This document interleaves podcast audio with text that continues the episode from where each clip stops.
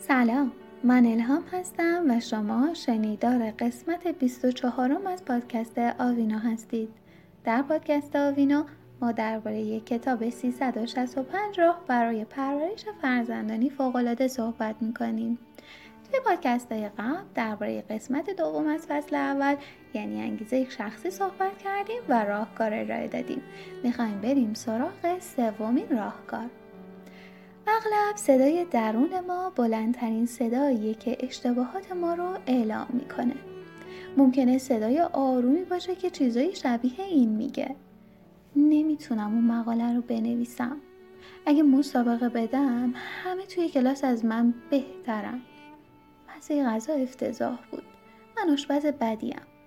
خونه هیچ وقت به اندازه کافی تمیز به نظر نمی‌رسه و مثل این جمله ها این حقیقته که میگن افکار بد باعث میشه شخص احساس بدتری داشته باشه و کارارم به بدترین شکل ممکن انجام بده. و برعکس افکار مثبت باعث میشن که شخص احساس بهتری داشته باشه و کارها رو هم بهتر انجام بده.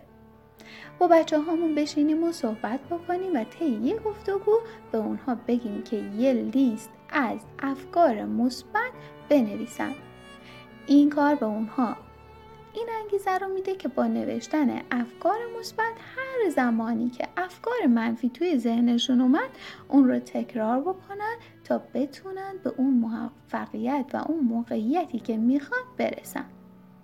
به بچه همون بگیم که هر وقت این فکر اومد توی ذهنت این فکرهای منفی به جاش پنج مرتبه یکی از جمله های مثبت لیست رو انتخاب بکنه و شروع بکنه به تکرار کردن.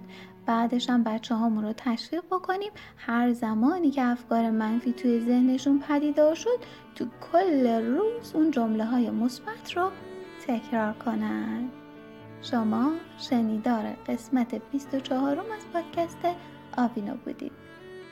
تا پایان این 365 را ما را همراهی کنید.